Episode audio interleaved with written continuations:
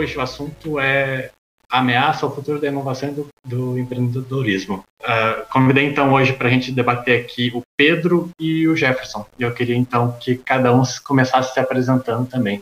Pedro, bem-vindo. Uh, se apresenta aí para quem não te conhece, cara. Valeu, obrigado, Renato. Bom, primeiro agradecer a todos que estão nos assistindo, ao convite do Renato, do Jefferson.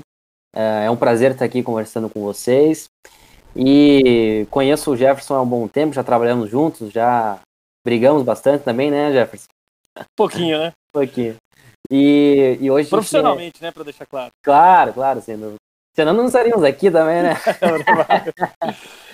e, uh, bom, depois de uma época de bastante aprendizado também com o Jefferson, hoje nós uh, estamos aqui para falar um pouquinho sobre futuro, né, que é um pouco difícil de falar, Uh, mas as oportunidades como um todo, principalmente no, de forma global e principalmente através dos Estados Unidos, que é uma ótima plataforma para se trabalhar essa expansão dos negócios locais.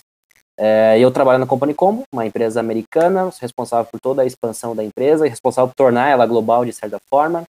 Uh, também de, de Paraná, né, do Paraná, Curitiba, interior do Paraná também, então as mesmas raízes do Jefferson.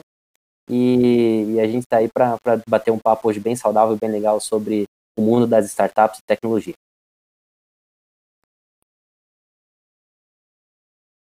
Jefferson, pode se apresentar aí também. Tá bom. Bom, é, primeiro, antes de tudo, quem não conhece a Cinco, não sabe o que está perdendo, tem que ir lá conhecer. Você que está assistindo, ouvindo, vai ouvir depois, não importa. As portas estão sempre abertas, o, o ecossistema é muito friendly, muito aberto e acolhedor e funciona inclusive como uma uh, uma espécie de um de um coworking. Você pode colocar a empresa lá, mesmo que você não seja eventualmente uma incubada. Para mim particularmente é um prazer enorme participar desse projeto, da live por óbvio, mais ainda, mas a gente teve desde o, da metade, um pouquinho do ano passado, a oportunidade de, ter o convite dos sócios da Cinco para fazer a mentoria financeira. Uh, as incubadas têm uma série de, de, suportes, entre eles o suporte contábil, é, jurídico e financeiro. E a nossa empresa, Enterprise First, que é uma empresa de assessoria financeira, está muito próxima do, do, pessoal da Cinco, por força da nossa atuação imobiliária, e a gente está lá ajudando, tentando ajudar dentro do possível, que a gente também é, acaba mais aprendendo do que ensinando alguma coisa, as startups a pensar um pouquinho no planejamento financeiro, na, na visão crítica de negócio e, sobretudo, de números. Né? Como a gente costuma dizer, todo negócio é feito de números, mas por trás dos números tem sempre as pessoas. Então a gente tem que pensar dos dois lados. É, só para terminar, é, a Enterprise é uma empresa que assessora pequenas e médias empresas. A gente tem dois trabalhos basicamente. O primeiro é assessorar a gestão das empresas, que foi onde eu conheci o Pedro. A gente trabalhou junto num projeto na área de serviços é, de alimentação. Uh, e o outro trabalho a gente assessora compra e venda de empresas, o famoso fusões e aquisições, mas exclusivamente voltado para PMEs, pequenas e médias, e já há um ano mais ou menos a gente tem começado a atuar com startups. E a Cinco é mais uma dessa, dessas facetas, vamos dizer assim, para não dizer a principal, da nossa atuação com, com startups. Então, muito obrigado por, pelo convite e por todos vocês que estão nos acompanhando. Boa. Uh, bom, então, para começar, a ideia dessa, desse, dessa live partiu de um, de um artigo que o Jefferson compartilhou no LinkedIn dele no final do ano passado, né, que parece já uma década atrás, quase, né? Uh, que era sobre a ameaça do futuro da inovação e do, do, empreendedorismo. O artigo do Jefferson se baseou muito num artigo que do Nexo jornal, escrita pelo Winode. o Winode é um bolsista da Universidade das Nações Unidas. Uh, ele pegou então uma base de dados da Europa, mas principalmente dos Estados Unidos, tentando analisar a economia, e ele deu o diagnóstico de que a economia se encontra ossificada. O que, que, isso quer dizer? Né? Que está muito difícil de modificar o panorama geral, ou seja, fazer alteração, surgir uma grande mudança. Né? Uh, ele cita alguns dados, né? então o número de empresas novas abertas está cada vez menor. Ele pegou muitos dados dos Estados Unidos, né? e está cada vez mais difícil o empreendedor conseguir fazer a sua empresa crescer rapidamente, se tornar uma dessas empresas relevantes, né? mais importantes de cada setor. Uh, no artigo, o IN acaba falando um pouco sobre as razões disso, por que, que isso está acontecendo. Então, assim, para começar o nosso bate-papo, a nossa troca de, de, ideias, começar perguntando aí para o Pedro. Pedro, o que, que você acha? Você acha que o futuro da inovação e do empreendedorismo está ameaçado de fato na, na, visão, na tua visão, existe uma ameaça? Por que, que existe? Vamos começar a conversar um pouco sobre isso. Legal, vamos lá. Assim, a, a gente trabalha com muita startup, né? E o que a gente sempre acompanha é que ainda há um espaço em determinados nichos, né? Um, sempre tem aquela ideia que alguém não tinha pensado e que funciona, né? Eu acho que o que diminuiu, e aí vem ao encontro do, do artigo, um, são as, as startups que não fecham a conta, né? As startups que são mais um, devaneios do que trabalho propriamente dito. Acho que isso sim diminuiu. E quando a gente pega os Estados Unidos, uh, a gente tem um, um, um, caso da Califórnia, que é onde é uma relação já insustentável de economia e, e, e de sociedade, de startup e tecnologia. Né? Então, a gente pode dizer que há uma bolha, de certa forma, na Califórnia, pelo que a gente tem lido, tem acompanhado. É, por isso, inclusive, há uma migração de, de empresas de tecnologia para outros estados dos Estados Unidos, inclusive do exterior, né? Então, uh, uh, eu acredito que uh, há, há uma, uma, uma, demanda um pouco reprimida ainda, e aí quando a gente for entrar em Covid, né, eu acredito que isso agora aumentou, né, essa necessidade de novas empresas, novas startups e novas ideias, porque a crise, ela faz, ela, ela gera oportunidade. Né? Jefferson, o que, que, você acha? Estou é, de acordo, eu acho que é, dois pontos você comentou, não vou ficar repetindo, mas acho que são os mais relevantes para mim nesse artigo do, é, do autor, que é, basicamente ele tomou dois dados que são relevantes para o mercado maduro, como americano, que é o envelhecimento das pessoas e a quantidade é, menor de empresas nascentes, empresas novas. É, quem sou eu para questionar a metodologia, a pesquisa do cara, mas acho que tem, tem coisas que se aplicam em algumas regiões e não em outras. É, primeiro aspecto, existe aí uma premissa de é, até um certo, é, uma certa desconsideração de que as pessoas com mais idade não são capazes de inovar, o que não é absolutamente verdadeiro. Tanto é que a gente enxerga que as startups que estão dando certo, que estão conseguindo gerar caixa, eventualmente se tornar players muito relevantes, são aquelas que têm a mistura da jovialidade, da, do impulso do empreendedor que quer mudar o mundo com aquele que tem experiência, muitas vezes executiva, e já tocou negócio, é capaz de é, ajudar a botar esse ovo em pé. Quando não é a mesma pessoa. É, a gente tem, tem, percebido que a maior parte das startups que têm de fato sucesso são aquelas que têm empreendedores com mais de 40 anos de idade. Isso já não é tão jovem. Né? É, apesar de que 40 anos é. Nem posso falar mal porque eu também estou nos 40, então acho que 40 ainda é novo. Mas é, se a gente olha para mercados imaturos ou não tão desenvolvidos, essa premissa, as duas, em, em, em fato, ou de fato, caem por terra. Vamos olhar para o mercado brasileiro. A gente não é uma população jovem, tampouco é uma a gente não é uma população velha, tampouco é uma população rica, é, mas ao mesmo tempo a gente tem empresa nascendo todo santo dia. Acho que no fundo é, tem um pouco a ver com isso que o, o Pedro falou de quando você vai para o mercado maduro, teoricamente já está tudo desenvolvido. É mais difícil achar alguma coisa nova, mas tem nichos. Quando você vai para o mercado não maduro, o nicho é o mercado por inteiro. Não tem tanto nicho assim, porque tudo tem necessidade. Mas dizer que não existe nenhuma possibilidade de, de inovar ou perder isso com o tempo, não, não vejo totalmente dessa forma. Só para concluir o raciocínio, no próprio artigo eu menciono sobre a, a inovação que a Lego está fazendo. Bom, a Lego é uma empresa centenária europeia de um mercado extremamente maduro. A inovação que ela passou a fazer, ou está começando a passar a fazer, que já é velha, né, como o Renato bem falou, o artigo é de outubro, parece que é de, da década passada. Aliás, tudo agora pós Covid parece década passada, porque acho que a gente nasceu num novo mundo, né, nesses últimos 40, esses últimos 30 dias, enfim. Uh, mas ela começou a colocar os seus produtos não à venda, ou parte deles, e sim para alugar, de modo que ela faça uma, um reaproveitamento uh, do produto plástico que não é sustentável, que tem questionamentos, etc, etc. Então, acho que a, a avaliação feita pelo autor é absolutamente verdadeira, dependendo da região, e é absolutamente correta para os mercados que não têm o próprio ecossistema de inovação bem desenvolvido. E nós, graças ao Santo e Bom Deus, como país, estamos muito longe de estar com um, sistema bastante bem implantado e, e com dificuldade de achar coisa nova. Ao contrário, aqui a dificuldade de achar é alguém que consiga fazer a coisa rodar e, e conseguir dinheiro. Mas ideia não falta, nem oportunidade, na minha opinião. Pois é, eu estava pensando aqui que uh, eu vi uma entrevista com o CEO da Cargo X, que é, se não me engano, ele é um argentino, né? Que veio para cá e empreendeu. E ele cita nessa entrevista muito o Jack Ma, né? Falando, o CEO criador lá de quase tudo na China, né? Uh, então, ele falou muito sobre como os empreendedores podem ver, então, em mercados que não estão bem ainda definidos, né? Ainda não tão, não tão maduros quanto outros, o caos acaba gerando muita oportunidade, né? Então eu queria ver também com o Pedro que ele estava falando sobre essa experiência nos Estados Unidos e já dessa bolha que existe em grandes em grande parte disso, tentar fazer meio que um paralelo entre essas duas realidades, né, que a gente vai vendo assim. Então, um país e um mercado um pouco mais maduro e um mercado ainda não tão maduro uh, como é o Brasil, né, no fato, de fato. Uh, o que, que você está pensando disso? O que, que você acha, Pedro? É, assim, uh, como a gente trabalha com startups brasileiras que querem incorporar nos Estados Unidos, desenvolver dentro do mercado americano, esse paralelo para nós é cotidiano, né?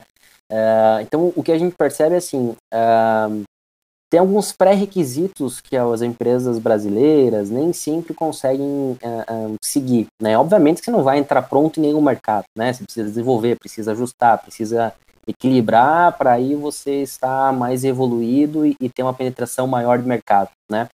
Uh, mas o que, o que a gente percebe é que alguns pilares às vezes ficam para trás. E o, o, mais simples, que parece até engraçado, é o idioma, né? Muitas startups, elas não nascem pensando globalmente, nascem pensando localmente, e aí falta o idioma do próprio software, do próprio app, e não só do time, né? Por outro lado, tem ferramentas hoje que já ajudam, auxiliam muito nisso, que é o próprio Google Translate, o Fever, onde você contrata lá um revisor de texto, enfim. Uh, uh, você tem ferramentas para auxiliar nisso. Mas engraçado que a origem ainda é muito local. Né? Então, uh, a diferença do mercado mais maduro, como os Estados Unidos, é que lá você está pronto para operar globalmente. Né? E aí tem um outro lado ainda, que a gente até pode ir bem longe se entrar nesse assunto, que é as questões burocráticas, né? Como o Brasil, um país ainda bem travado, bem lento, para você receber da Argentina, que é um país vizinho, fronteira, você tem dificuldades imensas para receber um pagamento de um, de, um, de um SaaS, por exemplo, né? Num software as a service. Então, uh, uh, essa, essas dificuldades do país menos maduro, como o Brasil, em desenvolvimento, também uh, criam dificuldades do empreendedor pensar globalmente, né? Não é só uma inércia do empreendedor, não, né? É o cenário que ele está envolvido. Então, uh, as diferenças entre esses mercados pautam, sem dúvida, a condução da, das startups em ambos os mercados. Uma coisinha só que eu esqueci de falar também, né? quando a gente começou a live, que quem tiver pergunta, pode mandar pergunta ali no nosso no link do YouTube, que a gente vai tentar responder aí no final, ou conforme for acontecendo as coisas. Uh, Jefferson, no teu artigo, uh, você fala um pouco sobre essas empresas zumbis, né? Uh, que é, é, um conceito bem interessante da gente tentar abordar, até mesmo para startups, né? A gente vê essas startups que às vezes começam com tudo e de repente elas dão as famosas estagnadas, né? Num platô. tenta aí expandir um pouco mais esse conceito, porque assim, enquanto eu estava lendo, eu lembrei muito daquele conceito da matriz BCG, né, das vacas leiteiras, né, são empresas que são grandes, são relevantes, mas param de crescer, né, ou seja, estão ali meio que só aproveitando, aproveitando o mercado. Existem vários níveis de... O que você acha disso, por exemplo, com startups, né, como que você vê um pouco disso? Ah, sim, tentando expandir um pouco do conceito zumbi que o próprio autor utiliza, onde eu me baseei, é, eu acho que zumbi pode ser aplicado para qualquer coisa, porque tá cheio de zumbi andando, fazendo peso sobre a face da terra e não servindo para nada, né? perdendo a expressão e a brincadeira. Mas acho que tem a ver com, na minha opinião, é, um pouco do meu pensamento pessoal, inclusive, tem muito a ver com a atitude. É, nesse caso em especial, ele está falando das empresas zumbis que podem sim ser essas cash cows, que a matriz BCG tanto desenha, mas pode, que para mim é o pior caso, um cash cow ainda gera resultado. É, para alguém, seja para o ambiente, para o âmbito privado ou público, normalmente público, que a gente está falando de estatais, muitas vezes, o problema é, é, a empresa zumbi que, além de não produzir, não inovar e não desenvolver, e não gera dinheiro para sustentar. É, e aí a gente pode expandir isso para próprias startups, tem muitas delas que ainda neste conceito são zumbis. Podem não ser zumbis no sentido de é, estarem estagnados, muitas vezes não estão, mas estão sorvendo caixa. Isso também tem seu limite. Agora tem surgido até a discussão do conceito das, das startups zebras, que são aquelas que estão de fato mais preocupadas, não vou querer ensinar padre a você sabe disso melhor que eu, mas que são as empresas focadas em não só validar o teu conceito e ganhar escala, o próprio conceito de ganhar escala, mas fazer dinheiro.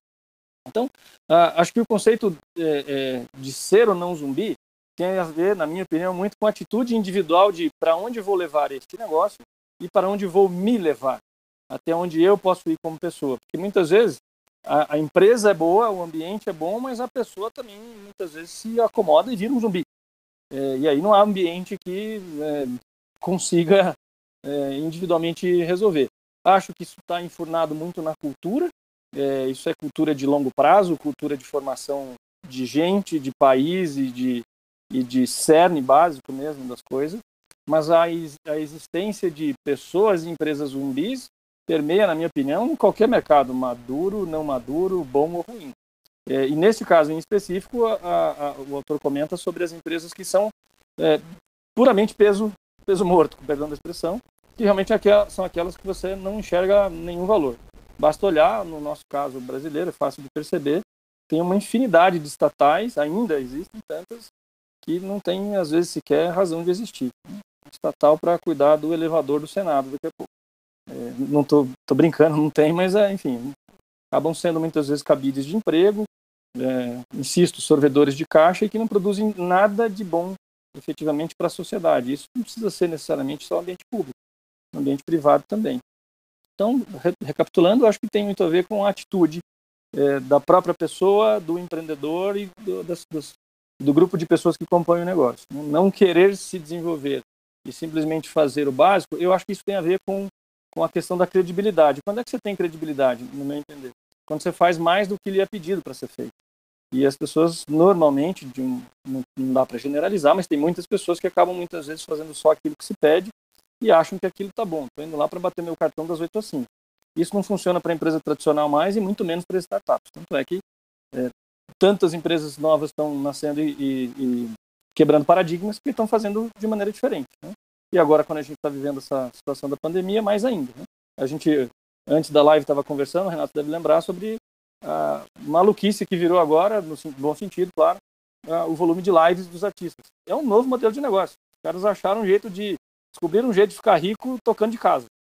Não tem ticket da entrada, mas tem patrocínio, tem, é, enfim, propaganda, tem um monte de coisa. E também tem um bem, lógico, acho que né, é, é, é, nobre, embora o objetivo principal talvez não seja esse, mas fazer o bem ajuda.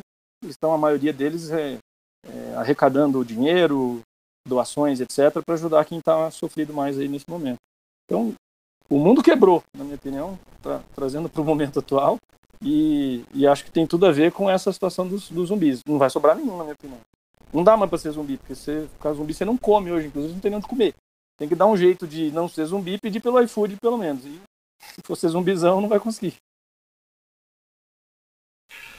É, eu estava até pensando aqui enquanto estava falando, uh, trazendo para as startups, que assim a gente vê muitas startups com uma grande inovação, quase uma disrupção, e consegue ganhar grande mercado, né? E depois de um tempo, essa grande disrupção acaba um pouco de acontecer, ela tem que tentar se reinventar sempre, o que é uma dificuldade gigantesca. Né? Eu estava até vendo uma entrevista também do Alexandre Frankel, da CEO da Vitacom, falando que ele, a mentalidade que eles têm que ter lá dentro é que eles têm que tentar matar a empresa todo dia, né? No sentido de que a empresa não está boa assim, a gente tem que pensar na próxima inovação. O Pedro, que tem já bastante é, experiência com startup, queria ver o que, que ele pensa mais sobre isso, né? Essa parte de a startup ainda já é bastante relevante no sentido de disrupção, mas ela nunca pode estar acomodada, senão ela pode acabar sendo um zumbi. Você acha isso bom? Acha isso ruim? A dificuldade disso, tendo em vista a tua experiência, né? Acho que não, não só startup, né? É, qualquer estilo de negócio que estiver preso numa estabilidade não vai não vai sobreviver, né? E aí sim um pós-Covid nem mesmo zumbi não existe, né? Então, uh, isso que a gente tá durante o Covid, né? tá no pós, imagina no pós. Então, uh, sem dúvida, não, não, tem, não tem modelo de negócio hoje vencedor, né? O modelo de negócio ele precisa ser revisto não mais de 5 em 5, não mais de 3 em 3, agora acho que de 6 em 6 meses, talvez de 3 em 3 meses. É, independente do cenário, não, não, não vejo mais algo como a, a, inovação única e só aquilo que, que fortalece a, a companhia, né? independente de ser startup ou não. Pois é, e agora eu estava vendo aqui no, no, no, chat, o Andrei acabou de falar uma pergunta, pensando mais ou menos nisso, né? O futuro das startups em algumas áreas, de acordo com o que está acontecendo com a Netflix, né? Ele falou que a Netflix de fato acabou tendo uma disrupção, né? uma mudança gigantesca no mercado que mudou todo o estilo de vida que a gente tem.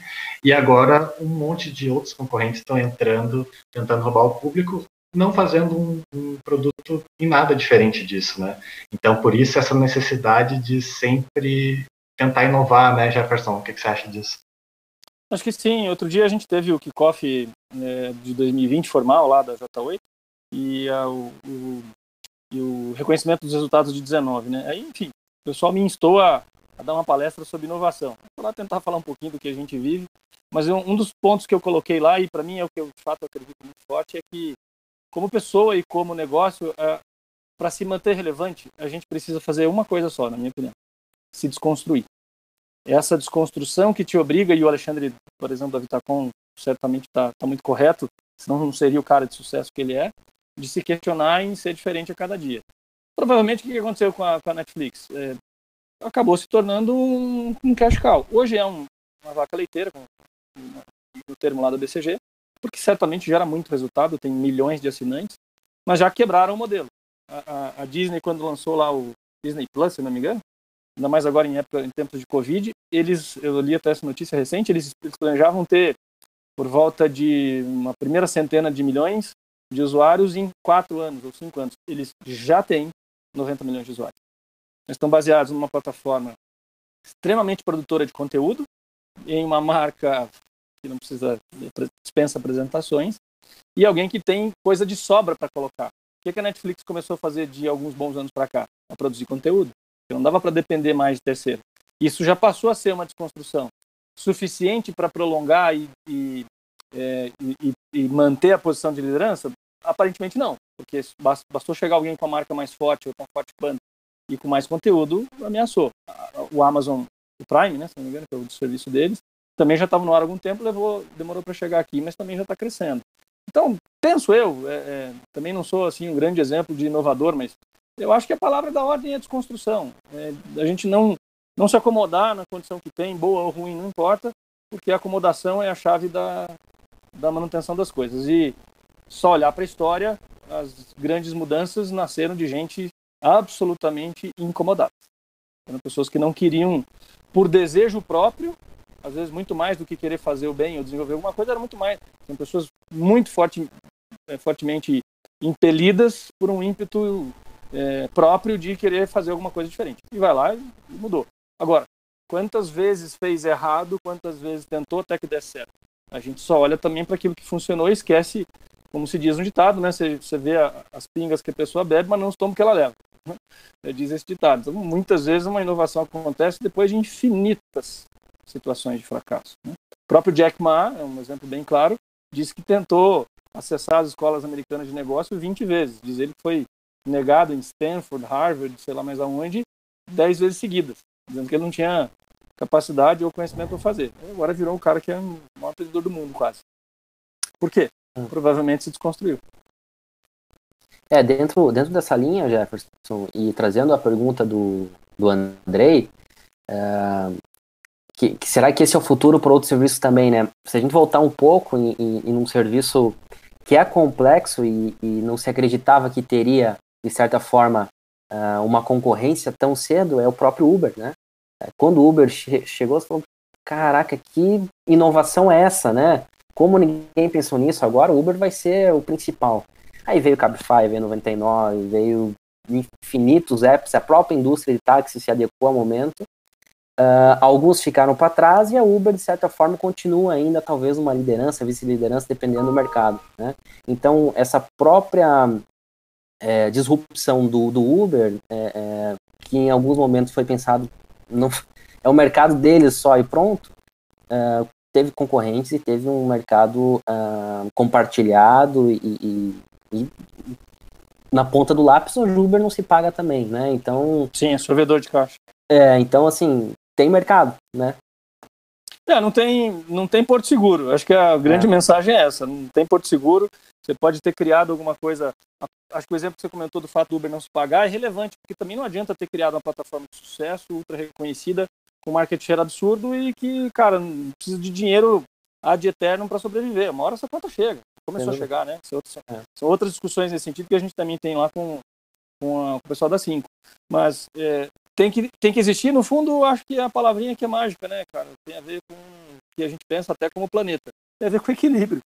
Se você não tem um troço tão avançado ou tão reconhecido, mas consegue dar retorno e construir caixa para o seu próprio reinvestimento, você precisa ser o maior do mundo? Também não.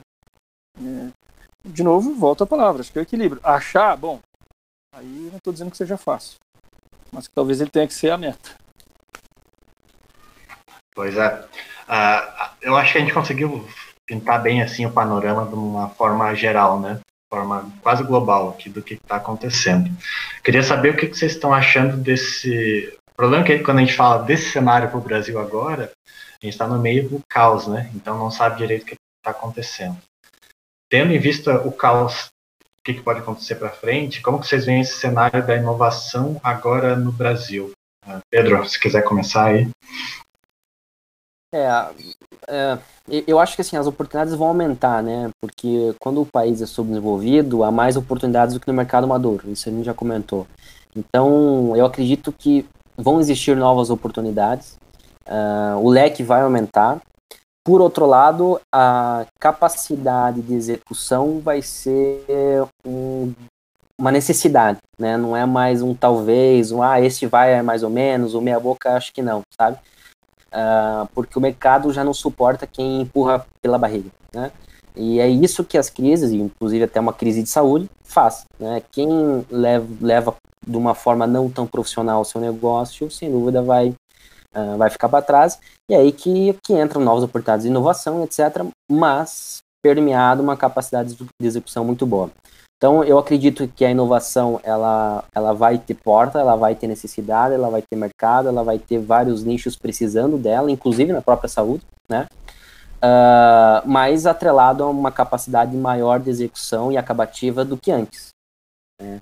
O novo normal, que é o que a gente está vivendo hoje, é, não, não dá mais espaço para amadorismo. Né? Então, além da inovação, é uma necessidade, sim, de, de execução fora da curva principalmente para o Brasil, né? Sim. Desculpa. Posso falar? Perdão. Eu acabei. Vai, pode ir. Fiquei com receio de não te deixar concluir. É, eu, eu concordo plenamente com o Pedro e adicionaria um ponto só, que é o empreendedor, nesse momento, precisa aprender a pegar a oportunidade que existe. Porque o dinheiro está curto para todo mundo. É, o dinheiro não está circulando as pessoas não estão circulando, a economia está, grosso modo, parada. É, eu acho que o que precisa é o empreendedor, nesse momento, abrir a cabeça de que não é fazer qualquer coisa, mas que qualquer oportunidade é oportunidade. E eu tenho percebido exemplos práticos disso. A gente tem feito mentorias online para startups e PMS nesse período, é, enfim, até como forma de contribuir para quem precisa de alguma ajuda. E a gente conheceu um caso semana passada muito interessante de uma empresa de tecnologia muito legal, com soluções em, em, dominantes assim, em segmentos muito distintos e que ele poderia fazer mais coisas. E aí acabou comentando com a gente que nessa nesse momento de introspecção, de que as pessoas estão em casa, às vezes sem emprego ou com medo de perder emprego, acabam contactando a empresa dele para pedir soluções é, mais simples assim, mais padrão. E vamos dar um exemplo rápido. A solução full dele custa 70, 80 mil reais. Aí eu falei, pô, liga um monte de gente aqui pedindo orçamento para uma solução básica de 15, 20 mil. Eu falei, tá, mas você vai deixar de atender esse cara por quê? Você vai ficar esperando o de 50, 60, 70? Não, pode ser que existam e eles valham a pena. Mas será que não faz sentido fazer então uma solução mais enxuta, mais de prateleira, pronta, e que você gaste um dia para fazer adaptação, entregue para esse cara ao custo de 20 mil? Ao custo de 15? É, insisto, a hora é de aproveitar a oportunidade elas estão caindo de maduro. Tem, mas tem de monte. O problema é que a gente está tão acostumado a fazer o nosso normal, como bem disse o Pedro, o nosso novo normal, quer dizer, o antigo normal não existe, agora é só o novo. É, ou a gente se adapta a ele, e a gente tenta, é, enfim, subir nesse barco quanto antes, ou a gente morre. É, um paralelo que eu posso traçar com a minha própria atividade de fusões e aquisições, por exemplo, o que, é que dá errado uh, para as pessoas quando uma empresa compra outra? Quando as que são compradas ou aquelas que estão no processo de integração demoram a subir no outro barco. Cara, quanto antes entrar no outro barco, melhor. Porque você vai conseguir entender qual é, qual é a realidade daquele novo barco e o que você precisa fazer para continuar nele, inclusive. Ah, uma boa parcela das pessoas é contrária à mudança, porque isso é biológico. O ser humano é contrário à mudança biologicamente, né, de certa forma. Então a pessoa se retrai fala, não, vou ficar retida aqui a minha condição de sempre. E aí não evolui, aí vira zumbi, e aí morre e acontece tudo isso que a gente está vendo. Então as oportunidades estão, na minha opinião, assim, não quero ser poliana também, achar que a gente vive no mundo de maravilhas, mas estão caindo de maduro. Só que a gente não está preparado para olhar para elas como uma oportunidade de negócio de fato e a gente fica preso à realidade anterior. Se a gente quebrar um pouquinho a, a barreira mental para mudar 10% que seja, na medida em que a gente começa a fazer outras coisas, os outros 90% vêm. Mas a gente precisa dar o primeiro passo.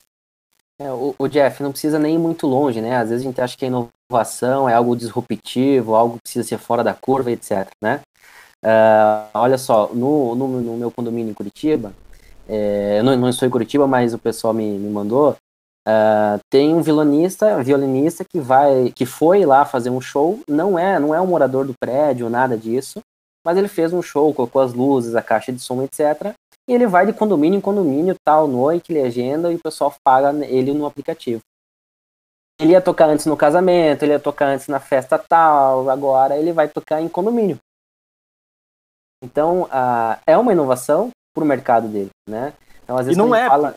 E não é. É, e ele recebe não é, exato. Então, quando a, gente, quando, a gente, quando a gente fala, às vezes, de inovação, o pessoal pensa em ser disruptivo, tem que ser reinventar a roda, e não é isso, né? E, e, e, eu gostei do paralelo que você fez com o teu dia a dia. É, eu também posso traçar aqui um paralelo com a Company Combo, né? É, a gente defende o fato de ser global. E é interessante para nós porque, assim, é, há dois anos nós éramos dependentes 100% de um único mercado. Uh, e agora nós temos um, um, equilíbrio, né, palavra que você usou muito bem, uh, de 70, 60 40% uh, de distribuição de mercado, de share de mercado. Uh, e o, esse mercado que representava 40%, hoje está representando 60%, uh, e, e, o jogo mudou, porque esse mercado, da, com exceção do Brasil e, e América Latina, nós temos 23 países, esses 22 países hoje refletem todo o nosso, uh, o nosso dia a dia devido a um posicionamento de expansão e não ser refém do mercado local. Né? Então a inovação às vezes está em olhar para outro mercado, está em olhar pro, não só para o teu vizinho, mas enfim ter uma visão, né, não enxergar só a árvore, mas também a floresta. Isso também é uma inovação, né? E isso nos ajudou muito nesse momento agora de Covid, por exemplo. Perfeito. Não sejamos como avestruz, né? Ter a cabeça dentro da terra e, e achar que, que vai mudar o mundo. Vamos tirar a cabeça para fora e olhar para o resto. Exato. Pois é, a gente tem bastante esse, esse exemplo aqui no, no, no meu mercado, né? No mercado imobiliário que a gente viu que grande parte da mudança veio depois de uma grande disrupção, né? E normalmente é isso que acontece, querendo ou não, né? Quando a, a água está batendo, a gente começa a buscar inovação, né? Então a gente sempre fala, creio que na última live que eu fiz eu falei sobre isso, que grande parte da, da, do porquê da 5 existir veio por causa do quinto andar, ou seja, uma inovação surgindo, a gente tinha que tentar entender isso de alguma forma. E é engraçado agora para tentar perceber o que, que pode acontecer nesse caos que está acontecendo da Covid, né? Como a gente falou, a realidade como está hoje, ela mudou totalmente, né? A gente fala que as empresas há muito tempo tinham uma política de tentar fazer trabalho remoto e sempre foram adiando, né? Sempre foram adiando. De repente, em uma semana, todas as empresas tiveram que fazer remoto. E está funcionando, né? É, esse que é o grande creio que é a grande lição de tudo, né? É, que a gente pensa que é muito difícil, que é, pensa que é, muita coisa tem que mudar, mas as coisas vão, vão, vão acontecendo, por mais que seja uma força externa à empresa. Né? Estava conversando com o Jefferson hoje sobre a OMI, né? que é uma empresa, uma startup lá de São Paulo, que acabou de fazer o pivô de todos o produto dela por causa do Covid, né? O que, que eles viram? Eles são uma empresa que vendem ERP para empresas de médio, de pequeno porte e viram que com o Covid são essas empresas que vão ser mais afetadas, né? Então eles reestruturaram toda a máquina para tentar vender a um nível acima, ou seja, para empresas médias, talvez grandes. Então vão começar a brigar com grandes uh, empresas como SAP, TOTOS, etc. Né? Se vai dar certo, a gente não sabe, né? Mas é, é, legal de ver essa movimentação das pessoas tentando achar dentro do caos o seu nicho, né? Então, eu queria ver com vocês o que, que vocês acham. A gente já começou a falar um pouco sobre isso, mas nesse atual estágio de mercado, o que, que precisa ser feito tendo em vista que o, o caixa está diminuindo, as pessoas não querem gastar, a gente vê uma queda da demanda muito grande, como conseguir inovar, como conseguir fazer alguma coisa assim. O Pedro começou falando já sobre esse exemplo do, do vizinho dele, mas creio que em larga escala pode ter mais exemplos ainda, né, Pedro? Como que a pessoa pode, o pessoal pode estar antenado para isso? O que, que você acha? É, eu, eu acho assim, é, a gente não pode ser muito hipócrita de dizer que é, tem que encontrar solução para tudo, né? Então, é um momento de crise para todo mundo, né? Se a crise fosse só no teu business, beleza, provavelmente o problema seja o teu business, mas não, é para todo mundo, né? É, na semana retrasada conversei com, com um amigo empreendedor também sobre uh, ele também estava com essa ideia de pivotar, etc. Eu falei, talvez não seja o momento de se esperar, entender o que, que vai acontecer com o mercado, do que você pivotar todo o teu modelo por causa de duas, três propostas que não foram para frente devido ao timing do Covid, né? Então, uh, sem dúvida, algumas coisas precisam ser feitas, ser ajustadas, e acredito eu que é mais da porta para dentro, né? De custos, é, readequação de, de, despesas, enfim. Uh, e algumas coisas, sem dúvida, de modelo de negócio para você ter a, essa oportunidade que está passando e aproveitar ela, né?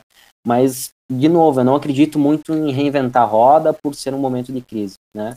É, eu, por exemplo, uh, essa mudança, essa do violinista é, é, bacana porque é algo simples, né? Então, essa mudança dele de onde tocar, ele não inventou a roda, ele continua sabendo tocar violino, ele, violino, ele continua utilizando a mesma caixa de som, as mesmas luzes, ele não inventou um novo método de se tocar violino, não. Né? Ele encontrou uma nova forma de ser remunerado pelo que ele faz. Então, acho que esse, essas formas de, se encontrar uh, os novos modelos, acho que é, é a forma mais saudável para uh, para sobrevivência e para uma saída mais forte do que você entrou nesse momento de crise. Eu estava até para te levantar a pergunta, Jefferson, que na nossa live, a primeira live que a gente tentou fazer aqui da, da 5 foi sobre inovação versus disrupção, né? E a, eu bati na tecla da importância das empresas fazerem testes, né? Ou seja, não necessariamente fazer como fez a OMI de girar todo o barco, né? Girar todo o barco e, e seguir para esse caminho, mas eventualmente só soltar um teste, ver se de fato tem, tem mercado ali, validar, né? Fazer um MVP quase interno dessa, desse novo teste e, se funcionar, começar a prestar mais atenção nisso, né? Você acha que pode ser um caminho nessa crise aí, Jefferson? Acho que sim, concordo com o Pedro que é, ninguém tem solução pronta para nada. Acho que nunca ninguém tem para situação alguma. Tudo, tudo muda muito rápido, mas agora a gente está vivendo uma mudança que muda em horas, né? É nem muda em dias. É, e eu acho que, penso eu, é, pra, assim, eu diria que sucesso nesse momento é uma palavra só: sobreviver. De qualquer que seja a forma. Ah, tive que doar um rim, tive que é, trocar a perna para poder. Mas chegar no final do, da, dessa corrida e estar tá vivo já é um sucesso tremendo. Porque vocês devem ter visto a última notícia, saiu, acho que. Não sei se foi o Sebrae, mas saiu na Folha. É, que já há indicativos de 600 mil pequenas e médias empresas fechando no Brasil, ou já fechado. Então, é, e qual é a fórmula para sobreviver? Eu não tenho. Eu vou simplesmente dizer o que eu estou vendo algumas pessoas que estão sobrevivendo fazendo. A primeira coisa, é, pode dizer que é, o certo é ser contracíclico, que então na crise vamos investir? Bullshit. A maioria está sentando no caixa. E vou dizer que está errado? Não, porque eu também estou. A hora é de segurar o teu disponível, garantir o teu recebível e alongar o teu pagável. Ponto. Negociar, pedir ajuda, a gente está vendo no mercado imobiliário, você atua, Daniel, é, a Renata, através da tua empresa, Daniel Araújo, a minha também, a gente atua, a gente está vendo tanto de discussão de aluguel que a gente está tá sentindo. E tem que abrir. Então, o primeiro aspecto é segurar o caixa. Dentro do possível, alongar uh, o teu ciclo financeiro o máximo possível. Pagar mais tarde e receber mais cedo. E, sobretudo, receber aquilo que está é, previsto. Né? Não adianta faturar e também não receber. Mas indo nessa linha de mudanças, inovação e disrupção, é, pequenas coisas, nesse momento, muitas vezes fazem muita diferença. E não são disrupções absolutas, no sentido de que é, vai se mudar o mercado. Um exemplo bem simples. Semana passada a gente fez mentoria, vamos continuar essa semana inclusive, para um empreendedor da área de colchões. Você fala assim, pô, ferrou, né? Tá todo mundo em casa, óbvio, né? Talvez possa ter demanda. Mas quem está tá indo na loja para comprar? Ninguém. Sabe o que ele está fazendo? Ele não vou citar para não fazer propaganda né, inadequada, mas ele fez um acordo com uma grande rede de supermercados. Onde é que as pessoas estão indo? No supermercado. Ele botou uma loja in-house dentro de um grande supermercado.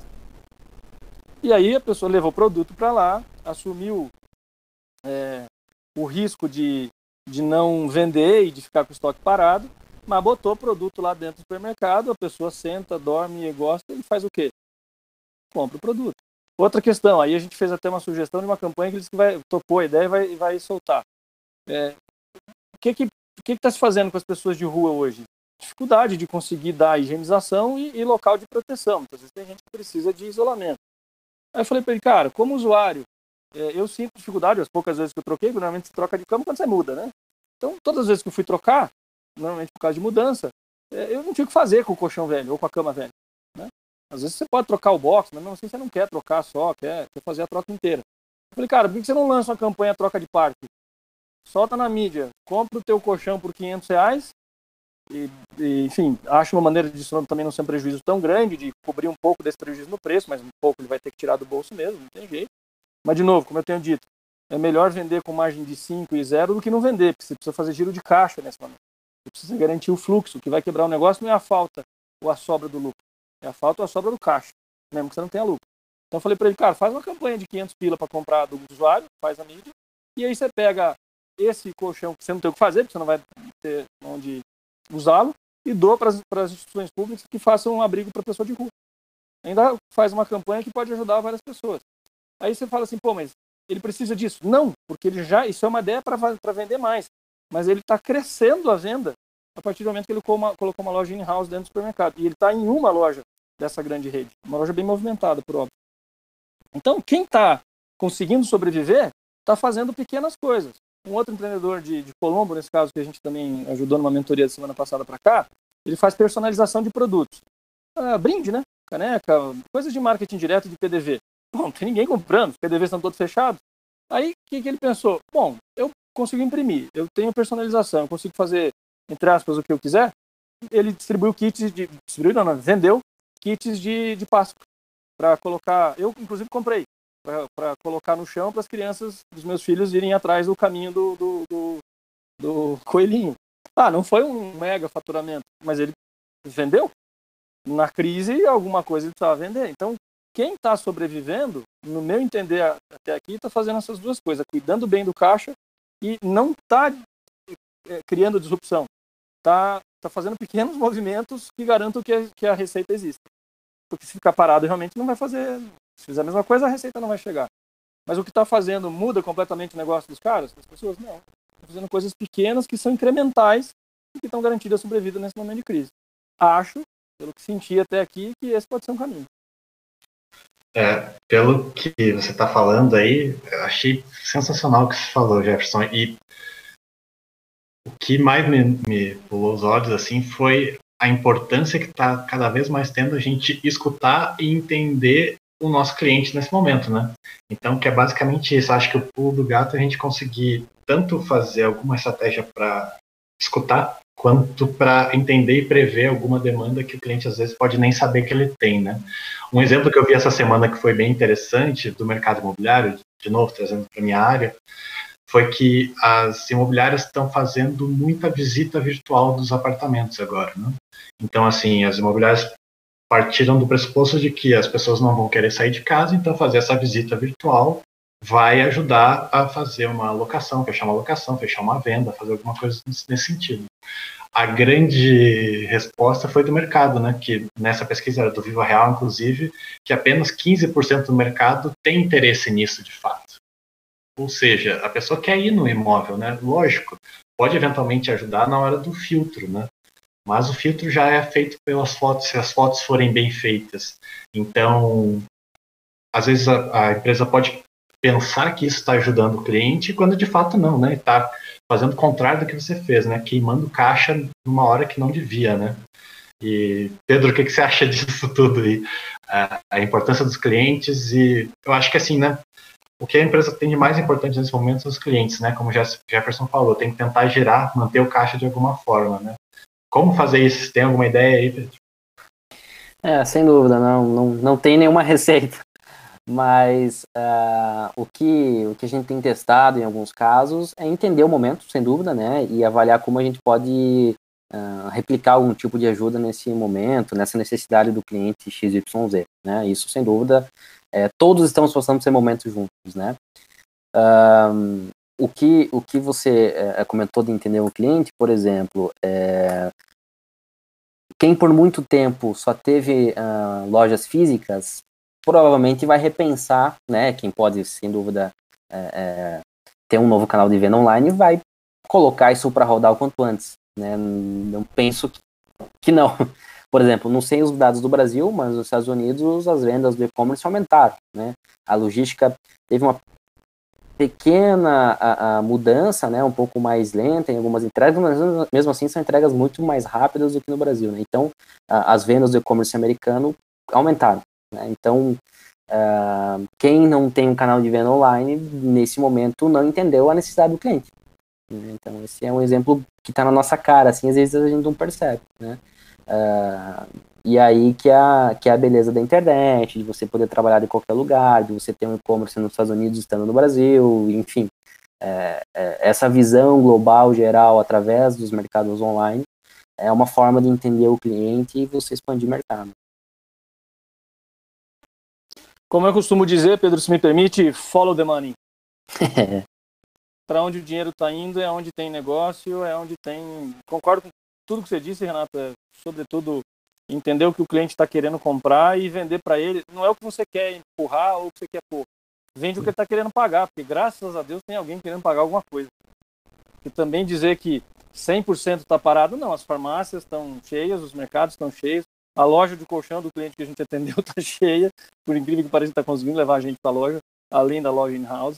É, o outro empreendedor lá fez alguma coisinha que servia para Páscoa, que não era o core dele, que ele nunca tinha feito, mas ele achou uma maneira de fazer alguma renda.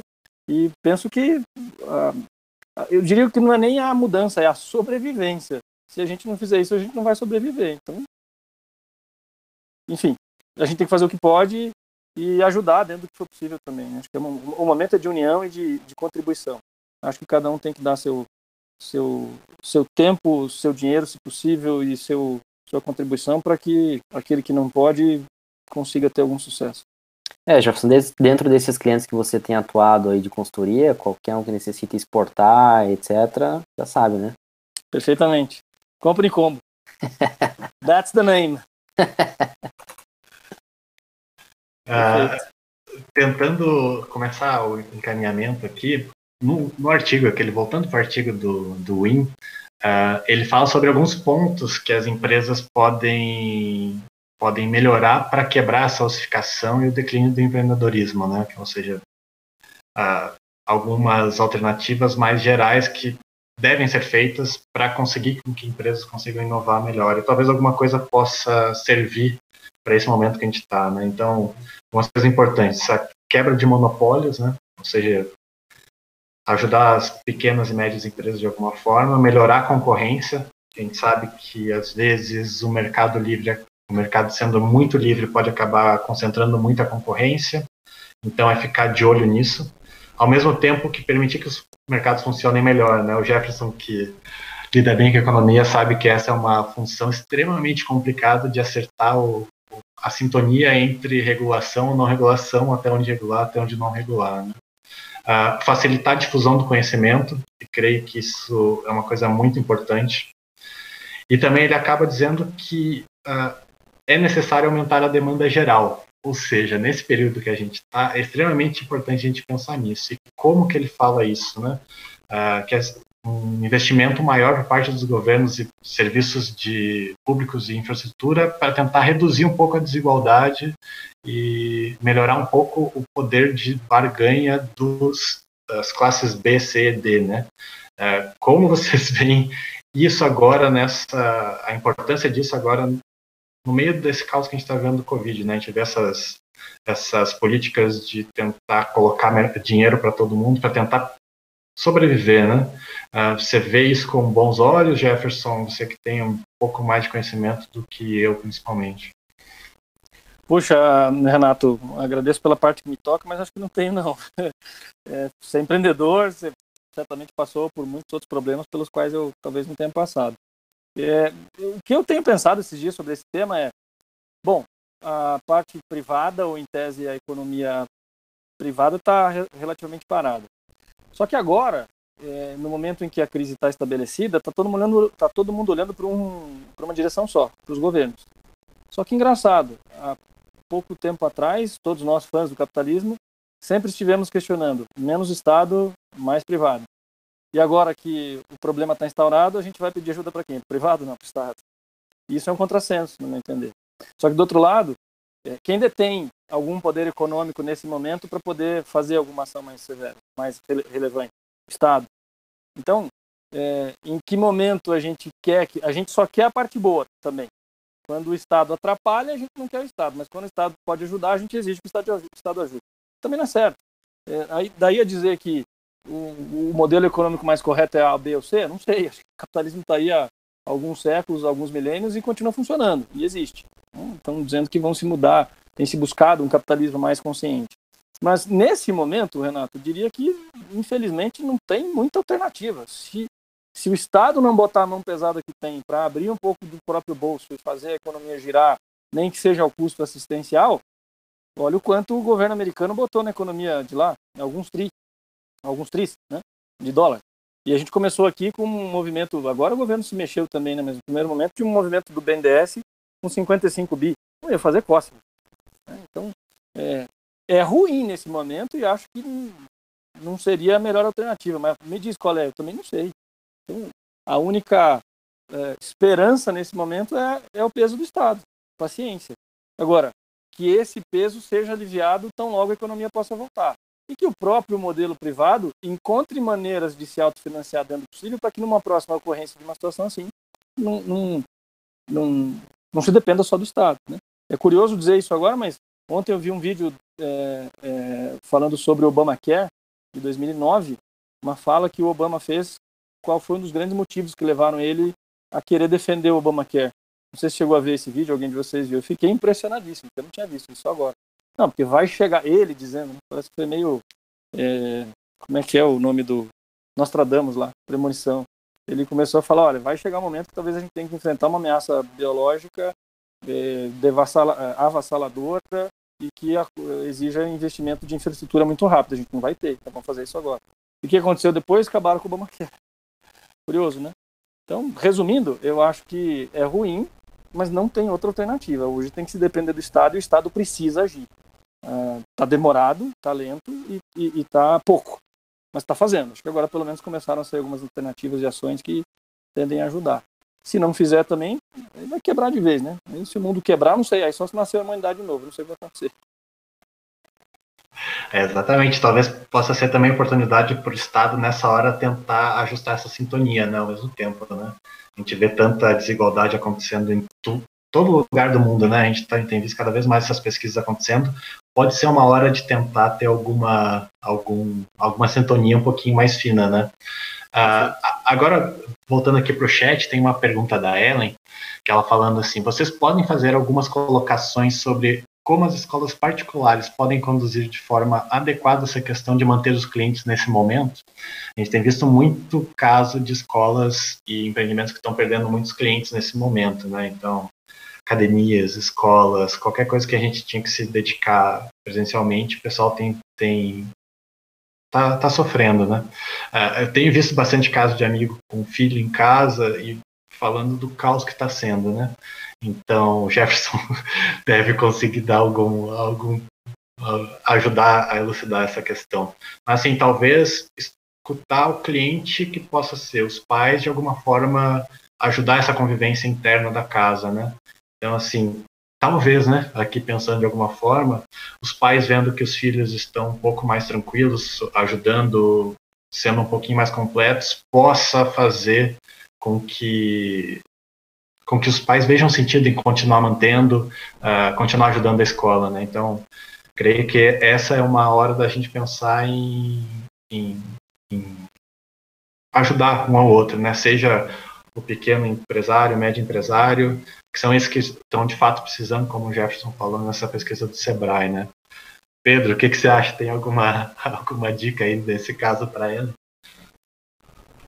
Olha, infelizmente, Ellen, não, não tenho nada para que eu possa te ajudar uh, uh, nesse. Não, pois não tenho conhecimento desse mercado e muito menos uh, conhecimento local, né? Tem talvez um case interessante para avaliar, que é do Jim Pass, né? o Jim Pass ele criou um, um sistema online permitindo com que as academias façam aulas ao vivo online para os seus alunos. Né? Dessa forma, a academia não perderia a mensalidade, não perderia os alunos, tentaria estar ativo. Né? Então, ela trouxe a tecnologia a seu favor. É, mas, de fato, assim, não, não saberia dizer. O Jefferson, consultor da EF. Nesse caso, vou falar como pai, é, não é como consultor. Não. Ah, tem, tem uma informação bacana. Tem um, tem um conhecido, tem um conhecido que tem uma livraria. E ele comentou que nesse momento a venda de livros aumentou principalmente livros infantis. Tem que ocupar o tempo da molecada, né? É. Talvez, né? Olha, de novo, eu vou me basear nos exemplos reais, no que eu estou vendo. É, as, as, escolas dos meus dois filhos, tanto mais velho quanto mais, a mais nova, estão fazendo um pouco do que a gente conversou aqui durante a escola inteira, o básico. Ou seja, estão com um canal de comunicação muito próximo com o cliente, para ouvir o que o cliente está falando, se está reclamando, se está bem, se está bom. É, especialmente no caso da escola da mais nova, que é uma escola infantil, eles têm sido muito, é, muito ativos em, em propor alternativas e soluções para os pais. Vou até falar que a escola, se me permite, posso, Renato? É o KID, Centro Educacional. É, eles têm sido muito ativos no sentido de, é, primeiro, manter. É, quando você fala de educação infantil, você não tem uma grade obrigatória, né? não tem ensino, a criança em tese não está em alfabetização ou em desenvolvimento de uma determinada matéria. Então é mais difícil conseguir a obrigação de ter aula. E, no entanto, eles têm mantido aula online, de duas a três vezes ao dia. Uh, têm conversado com os pais para ouvi-los, no sentido de saber se tem algum problema. É, propiciaram a redução da mensalidade deste mês já de abril. E acho que esse é o segredo. Todo mundo tem que pôr a mão no bolso, do grande ao, ao minúsculo. Não tem jeito, esse prejuízo tem que ser dividido um pouco entre todos é, tiraram as aulas extras, estão reduzindo o carga horária dos professores e vão, vão propiciar uma redução na, no próximo mês de 50% no valor da mensalidade. E isso é bastante relevante, porque o serviço não está sendo integralmente prestado, mas ao mesmo tempo a, a, a escola tem suas contas para pagar, tem uma tem gente, tem aluguel também, por, óbvio que tenha tentado negociar talvez, mas acho justo achar uma maneira que consiga obter alguma, alguma receita dos pais sem que os pais também tenham que pagar integralmente. E isso me parece que está funcionando. A escola do mais velho, com a escola maior, já não veio com proposta de redução, mas está mantendo videoaula todo dia, é, com a regularidade como se quase tivesse, é, é, enfim, tendo aula normal. Então, para terminar, a sugestão para Ellen é copiar e colar. Copia o que os outros estão fazendo.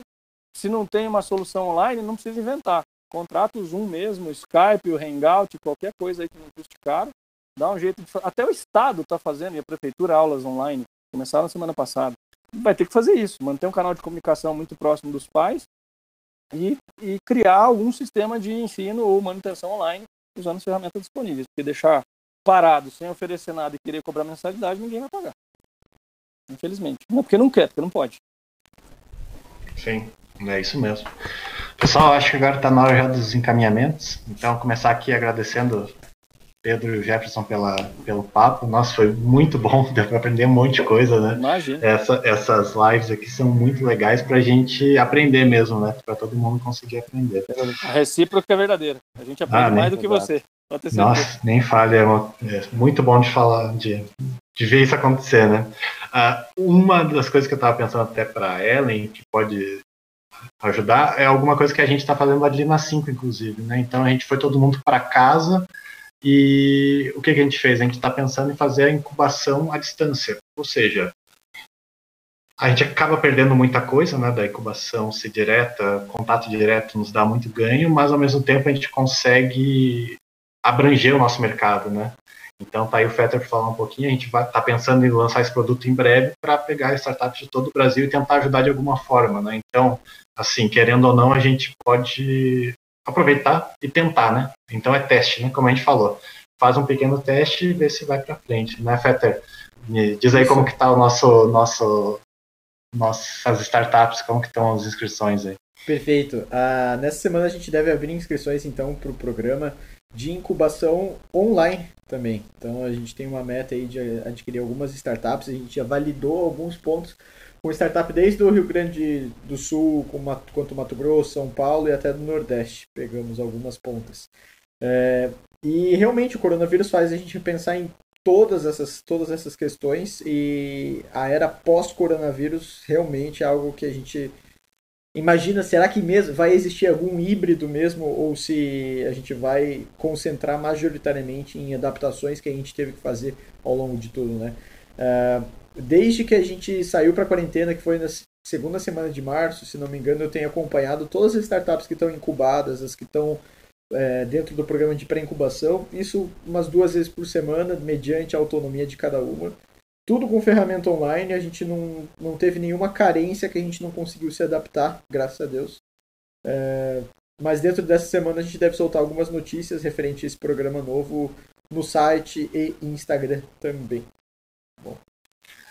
Boa. Então, assim, para finalizar, Pedro, onde que o pessoal consegue te achar? Como se quiser saber mais de você, como consegue te acessar? E-mail, sinal de fumaça, site, onde que a gente te acha? Legal. Bom, quem, quem quer expandir, quem quer fazer negócios com o mundo através dos Estados Unidos, basta acessar companycomo.com. Uh, ah, o meu e-mail é sales, né, de vendas, sales@companycomo.com. Só nos escrever que a gente vai vai a gente recebe, responde com o maior prazer. E quero agradecer aqui vocês pelo convite, pela live, deu para aprender bastante coisa e estamos aí disponíveis para, para próximas lives também. Boa, pode deixar que vai, vai acontecer sim. Valeu, obrigado. Jefferson, onde que o pessoal consegue te, te encontrar aí para pegar mais esses conhecimentos aí? Da mesma forma, é, bom, estou sempre pela 5, agora não, né, por conta da, do Covid, mas é, quando a gente está lá fisicamente, eu estou lá com alguma frequência. Mas podem me achar pela, pela Enterprise, o nosso site é www.enterprisefirst.com.br. Melhor soletrar, que nem todo mundo. É, a gente só complica querendo nome inglês, né? Mas Não, pode deixar, é. Jefferson. A gente vai deixar o link aqui na descrição, daí o pessoal ah, clica, fechou. aí fica tranquilo. Então, excelente. Lá tem meu e-mail, inclusive. Beleza, perfeito. E nosso telefone. Gente, muito obrigado também pela oportunidade. Um prazer enorme poder aprender um pouco, conversar, discutir especialmente nesse momento de dificuldade, trocar ideia com todo mundo para pegar as boas práticas. Acho que no fundo é disso que se trata, né? É, já diz o ditado que é, conhecimento é o único que se expande na medida que se troca ou que se distribui.